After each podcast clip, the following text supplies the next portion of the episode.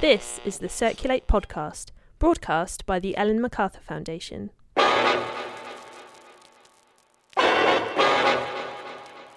Imagine you were a tech giant like Google, by all accounts doing pretty well for itself.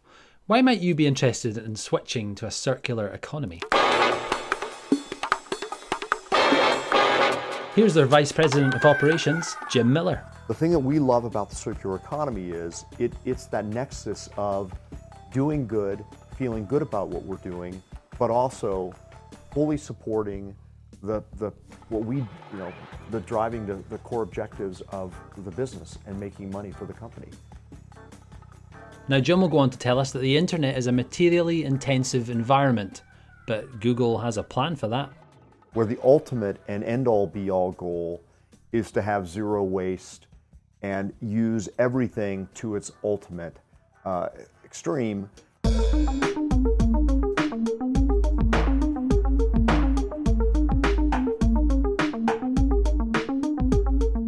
Google became a global partner of the Ellen MacArthur Foundation in 2015. During this podcast, we'll find out precisely why they're interested in the circular economy. But Jim Miller will also touch on some of Google's other exciting ventures, such as autonomous vehicles, the potential of remote monitoring, and artificial intelligence. So, effectively, what we've done with DeepMind's and our machine learning capability is we've essentially said, look, there's this ML for a uh, machine learning framework let, look at the data centers, understand how the data centers work, and essentially tell us of all of the variables and how they interact with one another, tell us how to run the world's most efficient data center. In this podcast, you'll hear my colleague Joe Iles quiz Google's Jim Miller. Joining Joe and Jim in the conversation is the Ellen MacArthur Foundation's Global Partnerships lead, Nick Engineer. Listen out for Nick's perspective on why companies like Google are vital in the transition to a regenerative circular economy.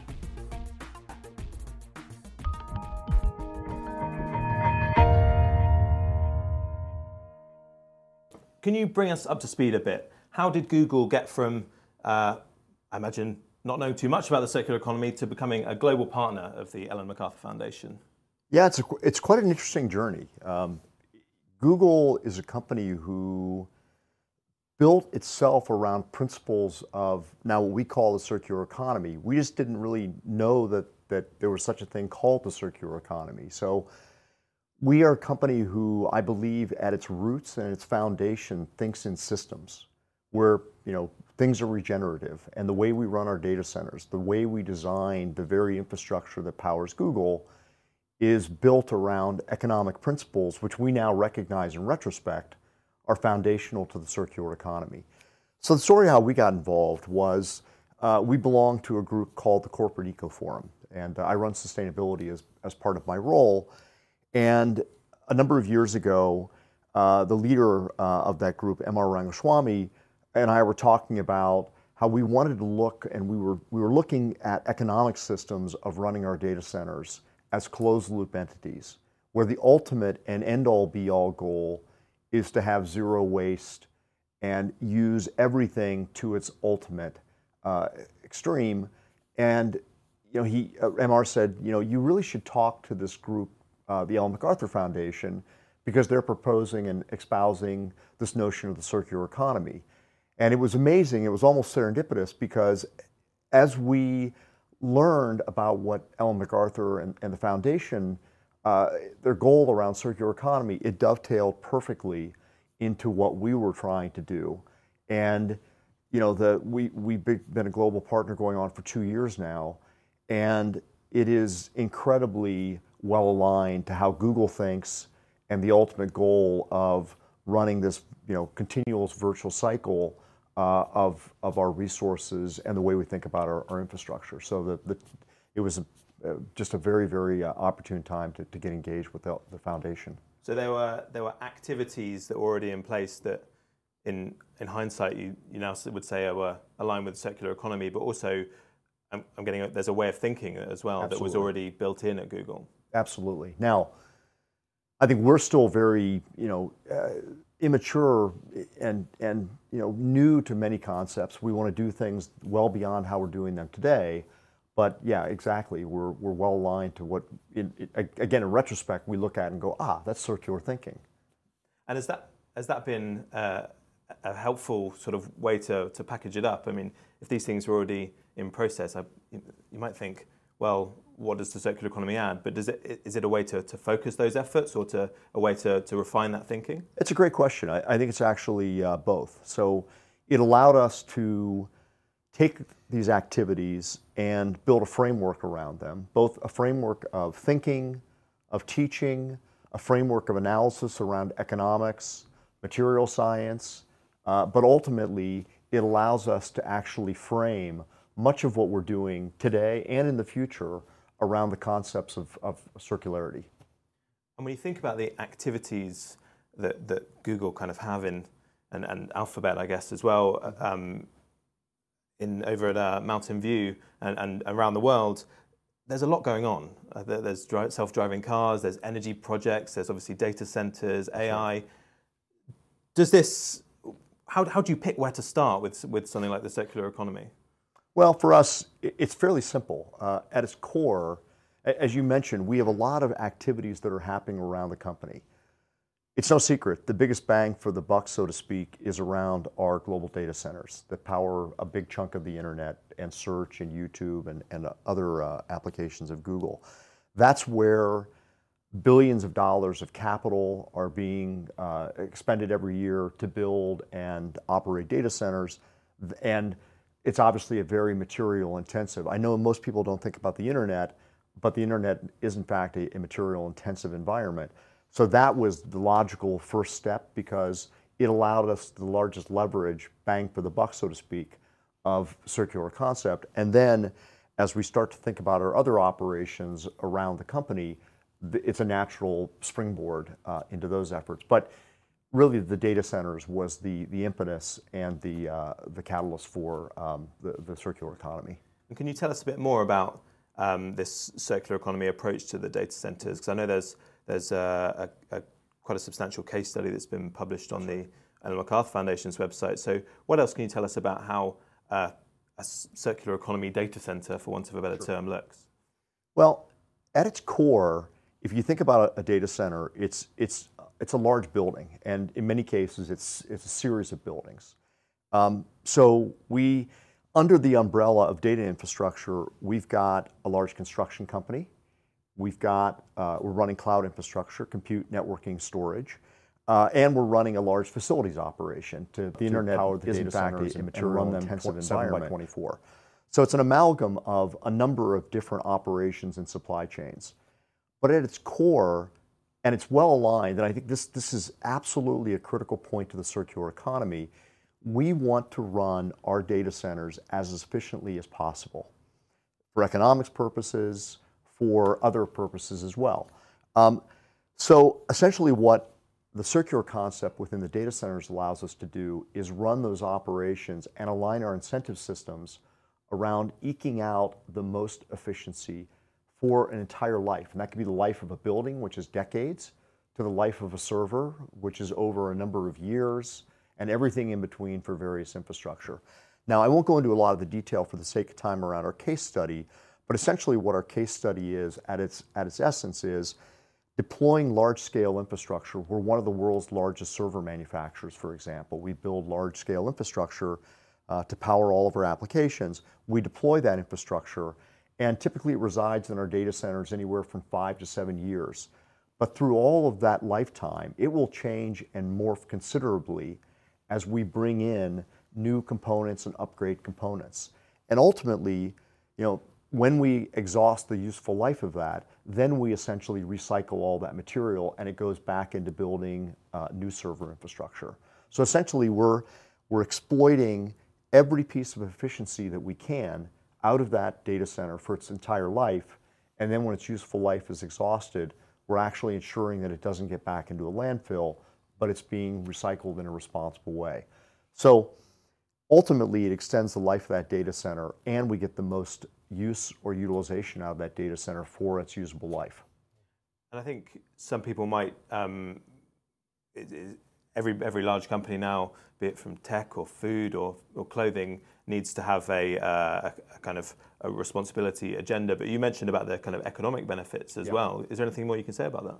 Yeah, I mean, we look at climate change and our focus on sustainability as there's certainly a philanthropic element to it. But for anything in the sustainability uh, umbrella to be effective and lasting, it has to have sound economic principles behind it and an incentive that is ever you know generating. We're a, we're a business. There's no secret, right? I mean, if if you're running a company today, you know, apart from products and services and philanthropic efforts, you still have to make money. Mm. You know, we have shareholders. So the thing that we love about the circular economy is it, it's that nexus of doing good, feeling good about what we're doing, but also fully supporting the, the what we you know the driving the, the core objectives of the business and making money for the company. Mm-hmm. So again, it's all aligned, and we think that. And again, the reason that we've become a global partner with the Ellen MacArthur Foundation is we think that that's in perfect alignment with how we have to drive ultimately as a planet sustainability. We can't do it as a just a purely philanthropic effort. We have to do it in a way that is aligned to economic incentives of how global economies work today. Mm-hmm. So again, we get the best of both worlds. We're doing things that we think are great and responsible for the planet, and in a way that will be self-generating, we're aligning it with the incentives of the company. Mm-hmm. And uh, we've spoken a bit about systems, and it's kind of uh, something you led with at the start of the conversation. Artificial intelligence is something that that people are getting quite excited about the, mm-hmm. the, the, ability for AI to help us understand complex systems. Yeah. Obviously, Google with DeepMind is a is a real leader in AI. Is there is there overlap there as well that you could share? Yeah, there is. Um, so we look at a number of classes of, of artificial intelligence. There's machine learning, and, and I won't go into the nuances of, of all of those, but with complex systems, one of the challenges that you've got is writing closed loop analytical frameworks.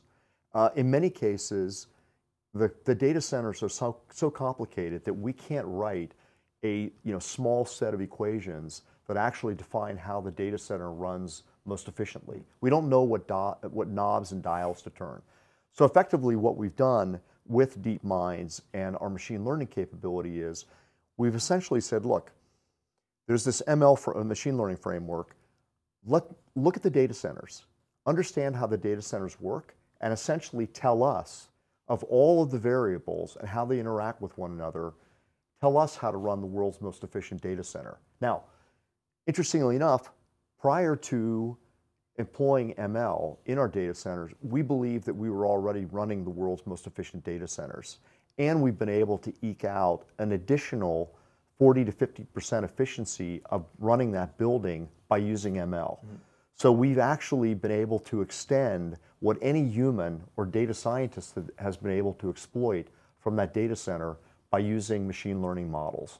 And I think that's a perfect application of, again, in a very complex system, how you have to use machine intelligence, machine learning to be able to really understand and, and drive that system to a near optimal point. And if you extrapolate that, we think there are many complex systems, the, the planet being one of them, where ultimately we have the capability to apply that same level of machine learning. So there's a whole set of and class of problems that we think are extendable beyond what we're doing today. It's interesting. A lot of the discussion around DIF, and there, there are um, many sessions around uh, AI and, and, machine learning and automation, and, and, this technological unemployment question comes up a lot. But um, there is this thread that you pick up on there that where these technologies can assist yes. humans in, yeah. in making leaps in, in, in performance or, or use of materials or energy that, that we wouldn't have been able to do alone. That's right. That's right. Nick, I want to just come to you. Um, so Google are, are, one of our, our, global partners at the Ellen MacArthur Foundation, alongside yep. companies like uh, H&M, uh, Philips, Nike. What do Google bring to the party? Well, I think um, you sort of touched on, on a big part of it, which is they're one of the world's leading brands, you said, but they're one of the world's leading organizations. And, and I think a lot of people look to them for inspiration, particularly around this question of technology and, and, and innovation. Um, so I think they, they bring with them a tremendous um, capability to, to challenge the status quo. This sort of almost this dissatisfaction with the way things are now and what, what can we do better and how can we think differently. So I think there's, there's a sort of profound alignment with the, uh, the underlying philosophy of the foundation and also the other global partners. So they bring that energy and they, they bring that sort of fuel almost to the fire. Um, beyond that, I think they have a, a real uh, um, desire to use their unique technology, uh, technological platforms to, to actually, again, going back to what Jim said, to, to make the world a better place, to, to, be, to be very simplistic about it. Um, and I think bringing that um, unique sort of experience, that Silicon Valley sort of mentality, um, the capabilities and resources of Google, bringing that to the global partner set and being very open and collaborative about the desire to work with others and to say, you know, like the other global partners, we're leading in our industry and we want to do this with other people. I think that's really powerful. And I think um, that resonates with the millions and millions of users of Google's products and services around mm-hmm. the world.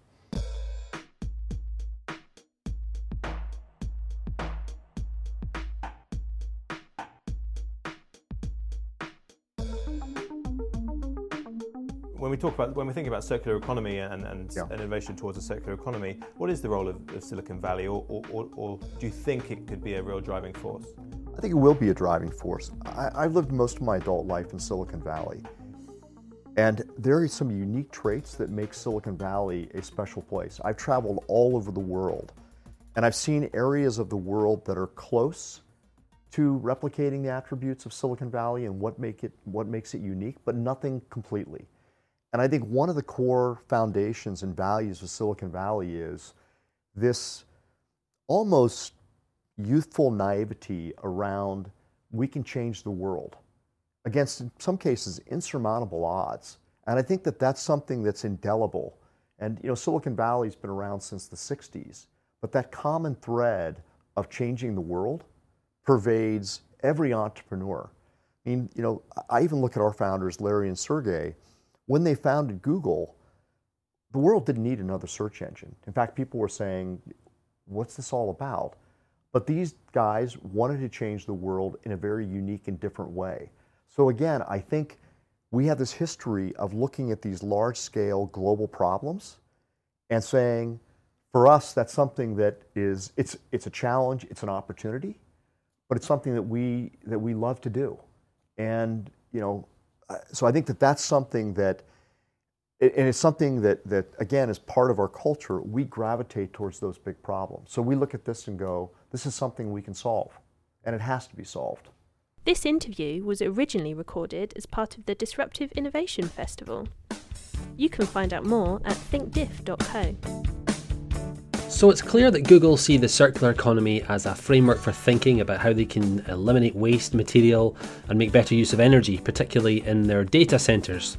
But we wanted to hear more about Google's operations, the self driving cars that we've heard of, the application of big data, and other exciting initiatives that they're involved in. But before we get to that, Joe wants to ask a question about systems and collaboration.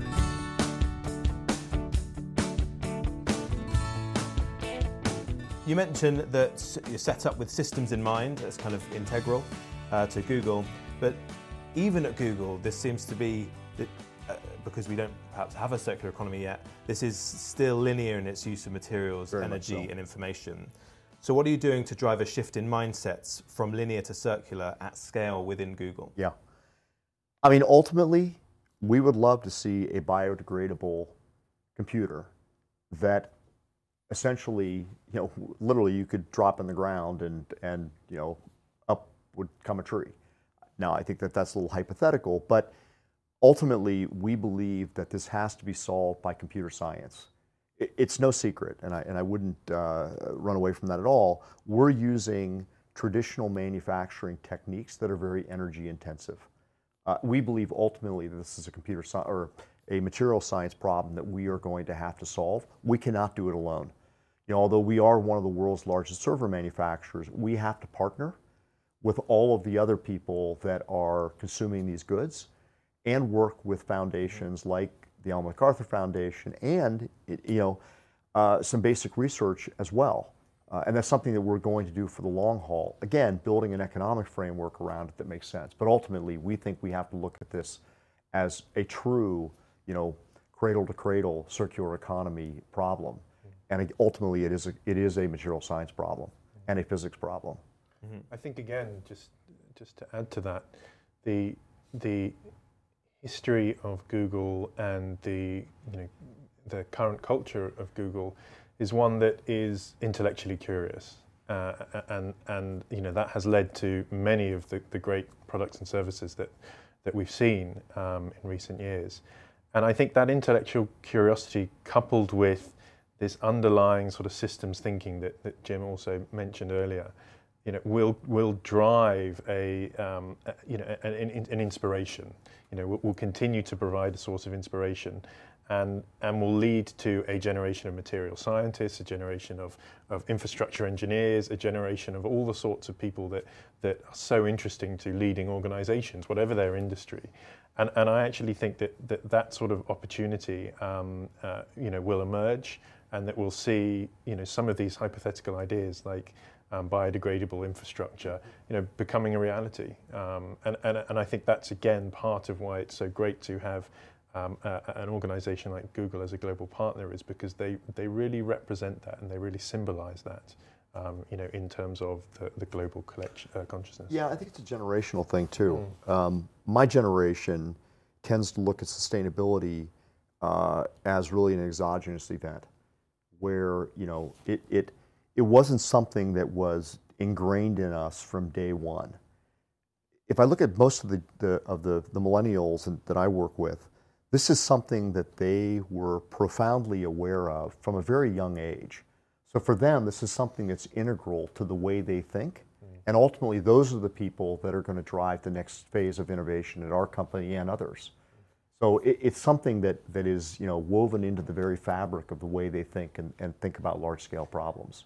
That's really interesting because it's um, something that we hear with circular economy every now and then that that uh, people from uh, perhaps an older generation say, "Oh, well, we used to fix TVs and things like that back in my day." So it's, it's great to hear the counterpoint to that that Yeah. the, the, the younger generations have perhaps that that systems thinking approach. Um, one of our more humorous viewers has added that we already had a biodegradable computer called an Acorn, uh, which, um, as I'm sorry, that has not got zero laughs from our uh, audience in the studio here.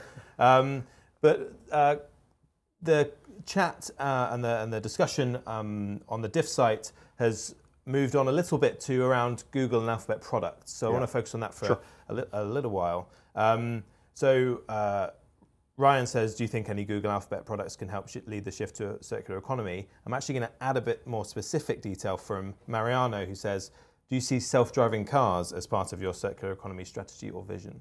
We do, and I'll answer. I think there are two questions there. Uh, I'll answer the, the first one on autonomous vehicles. There's no question. Uh, autonomous vehicles are inevitable. Uh, most of us that, that fly, if you fly anywhere today, you, you actually don't realize you're flying in an autonomous plane. The pilot barely touches the, uh, the instruments anymore. So uh, we kind of joke because most of us have been in autonomous vehicles without our fully understanding it. It's just that we put drivers into the loop 100 years ago when the car was invented, and it's been hard to do to get us out of those that mode. Um, yeah, I, I come from an area of the country that's probably one of the worst congested traffic areas, and the, it, it's interesting if you look at queuing theory and the physics behind traffic jams, it's actually not uh, solely driven by the number of cars on the road. It's actually more influenced by the way people drive.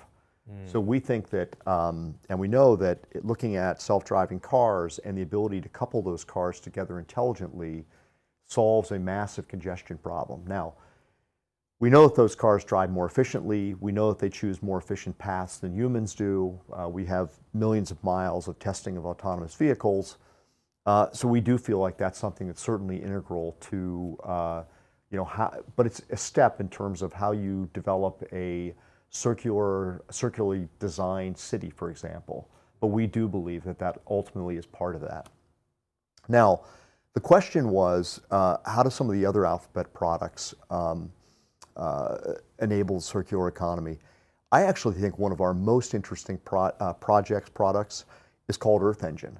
And Earth Engine is a spin out of uh, Google Geo. Uh, and effectively, what we've done is if you think about the planet, the, th- the planet is this you know, ecosystem of instrumentation.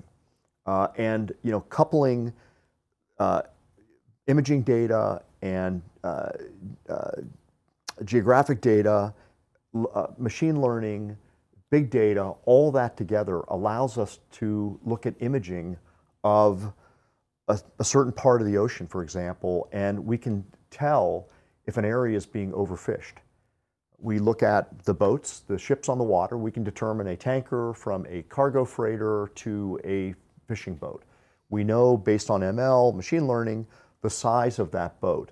We know if it's got nets in the water, it's likely fishing. We know the kind of fishing. We know the average yield of that fishing. We're able to extrapolate all that data and look at a particular area of the, the, the, globe and say, we believe that area is being overfished. We've done the same with Global Forest Watch. You know, so we can then we can take that element, those elements, and we think we can do this on a planetary scale, to be able to actually monitor resources, how they're being consumed, reused, et cetera, in near real time. And at that point, we think that that's an, an, alphabet product that allows us to actually run the planet in a much more efficient way. That might be that's a, an example of one that maybe hasn't grabbed as many headlines as, as self-driving cars, but could be exactly. huge, hugely influential. I think it's hugely influential. In fact, I think it's it's as influential as self-driving cars.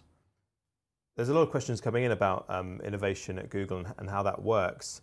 Um, one, uh, one here, this is actually um, one that I, I, was thinking about beforehand around, around moonshots. Mm-hmm. So um, uh, there's, there's this Google X, um, which uh, a quick Google search tells me that it's uh, the Moonshot Factory. It is. Which is, uh, which is, is, is, a, is a huge claim. Um, not all innovation can happen in great leaps. How do you manage the tension between these giant leaps forward in, in innovation compared with kind of in, incremental innovation that ha- might happen more gradually? Yeah, we have a joke within Google. Uh, we have moonshots, which tend to be 10x, 100x type of improvements, uh, and we have these, and we joke and and we have uh, roof shots. Yeah, we have a joke within Google. Uh, we have moonshots, which tend to be 10x, 100x type of improvements, uh, and we have these, and we joke and and we have uh, roof shots, which are basically continuous improvement. Mm. And to your point, they they are both instrumental to our success. Uh, moonshots, we typically, moonshots have been created out of traditional businesses. They tend not to be. Uh, they tend to be, you know, we, hence the, the creation of Google X, mm-hmm. Google X, where we allow people to be unencumbered by some of the traditional trappings of a large company, where they're able to go off, try new things, fail. We think that that's absolutely part of, of the, the innovation cycle. Uh, that's not something that, that I think most companies embrace. That's considered, you know, being on a failing product. Most of my corporate life cycle or uh, corporate history has not been a badge of, of, of honor or courage. Mm. At Google, you know, that's, that happens daily. Um, you know, juxtaposing it with, uh, with this whole notion of roof shots, we want to drive uh, improvement and continuous improvement because this is something that, you know, you can't, take a, a data center that you've invested hundreds of millions of dollars into and, and, and change it overnight. That requires continuous improvement. So the two exist, coexist. Uh, I'd argue for probably different purposes, uh, but ultimately, uh, you know, they both drive innovation in very interesting ways. And I think Google's recognized, your point, it's a great question about that, that tension that part of addressing it is first of all recognizing it and understanding that they are different ways of uh, there are different ways of doing things. We, we hear and, and I get asked a lot about um, about X and about Astro Teller and, and, and moonshots and innovation at Google because it's it's become so such an inspirational sort of part of the story. But I think what's really important is to, to, to dig down underneath that and understand in the case of X, you know, how have uh, the, the process that supports it, yeah. the actual process that supports moonshots because that's what is fascinating. And I think that's what is so difficult. It's very easy for companies to say, we want to change the world, we want to you know, drive 10x or 100x improvement, and we've got these great people, and we've got a great sort of setup, and we're going to fund it. but but the, the art of it, and I think it's taken from the outside. It, it's taken Google, you know, ten years to get to this stage of, of, of maturity in terms of the process that drives that. And failure is a big part of it, absolutely. But there was a, a, a, a fantastic um, blog post by Astro Teller recently, really explaining the different stages that go into moonshot development. Yeah, and and I think that's so important. Yeah, and interestingly enough, there's not a lot of cross fertilization between the members of Google X and the members of, of my team, for example. And I mean, by that I mean, those people are cut typically from a different cloth. And they look at the world through a different set of lenses than I do. Uh, and there's obviously, we need both of those to coexist. But it's very interesting because, uh, to Nick's point, it's culture, it's people, it's incentives um, with kind of this, you know, almost aspirational, uh, you know, intent to go and reinvent the way things are done.